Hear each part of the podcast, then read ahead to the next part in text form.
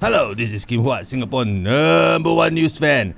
It is twenty-ninth of August two thousand eighteen. Today on the news, Iran recently unveiled their first, uh, quote, domestically manufactured, unquote, fighter jet named the Kawsar, K O W S A R. According to their state media, the Kawsar can be used for, quote, short area support missions, unquote, and is equipped with systems that promote precision targeting.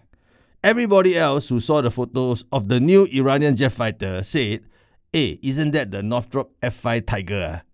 Maybe uh, they got all the parts from the F five Tigers that they own, and then uh, they made one that could fly. You know, cannibalize all the parts and then paint the color different." And then someone else pointed out the new Iranian Kawsar fighter looks a lot like a MiG twenty-eight also. Huh? It's me Kawsar fighter lah. Maybe should just name it Kawsai fighter. In local news, Singapore-born writer Kevin Kwan, the author of the book that the movie Crazy Rich Asians is based on, defaulted on his national service obligations, according to Mindef. Mindef said, quote, "Mister Kevin Kwan failed to register for national service in nineteen ninety, despite notices and letters sent to his overseas address. He also stayed overseas without a valid exit permit.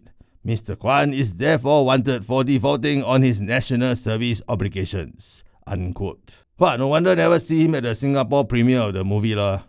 Siao liao, I mean, Mindef is after you. Uh. So uh, Kevin Kwan may need to write his next book, uh, Crazy Detention Barracks Asians.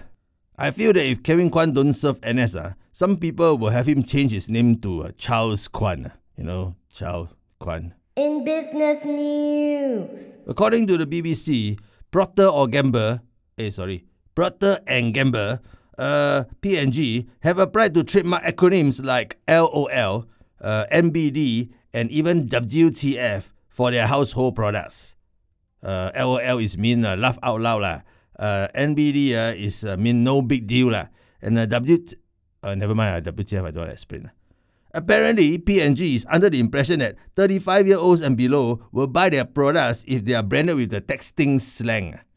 Oh, O M G, uh, that is so stupid. So if P and G comes to Singapore with the same idea, what Singapore acronyms uh, will they trademark? Uh? B B B M T L washing liquid, uh, L P P L washing machine powder, uh, K P K B toilet cleaner. Wait, people say their product very K N N. In international news, a Chinese married couple from P J S City in China's southwestern Guizhou province failed to conceive despite having sex on a regular basis for four years. Huh? The pair, aged twenty-six and twenty-four, went to see their gynecologist, Doctor Liu Hongmei, to figure out why they could not conceive and also why the wife found intercourse painful. Doctor Liu found that the couple had been doing it wrongly for the last four years. Uh, let's just say that her husband used the wrong entrance the entire time. Uh, supposed to go by C T E, he went by M C E. After Doctor Liu gave them a sex education handbook, is that like a dirty magazine? Uh?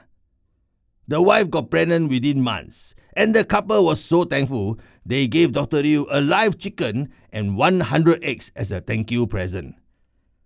Okay, I hope the live chicken was also not mistakenly used in their previous four years.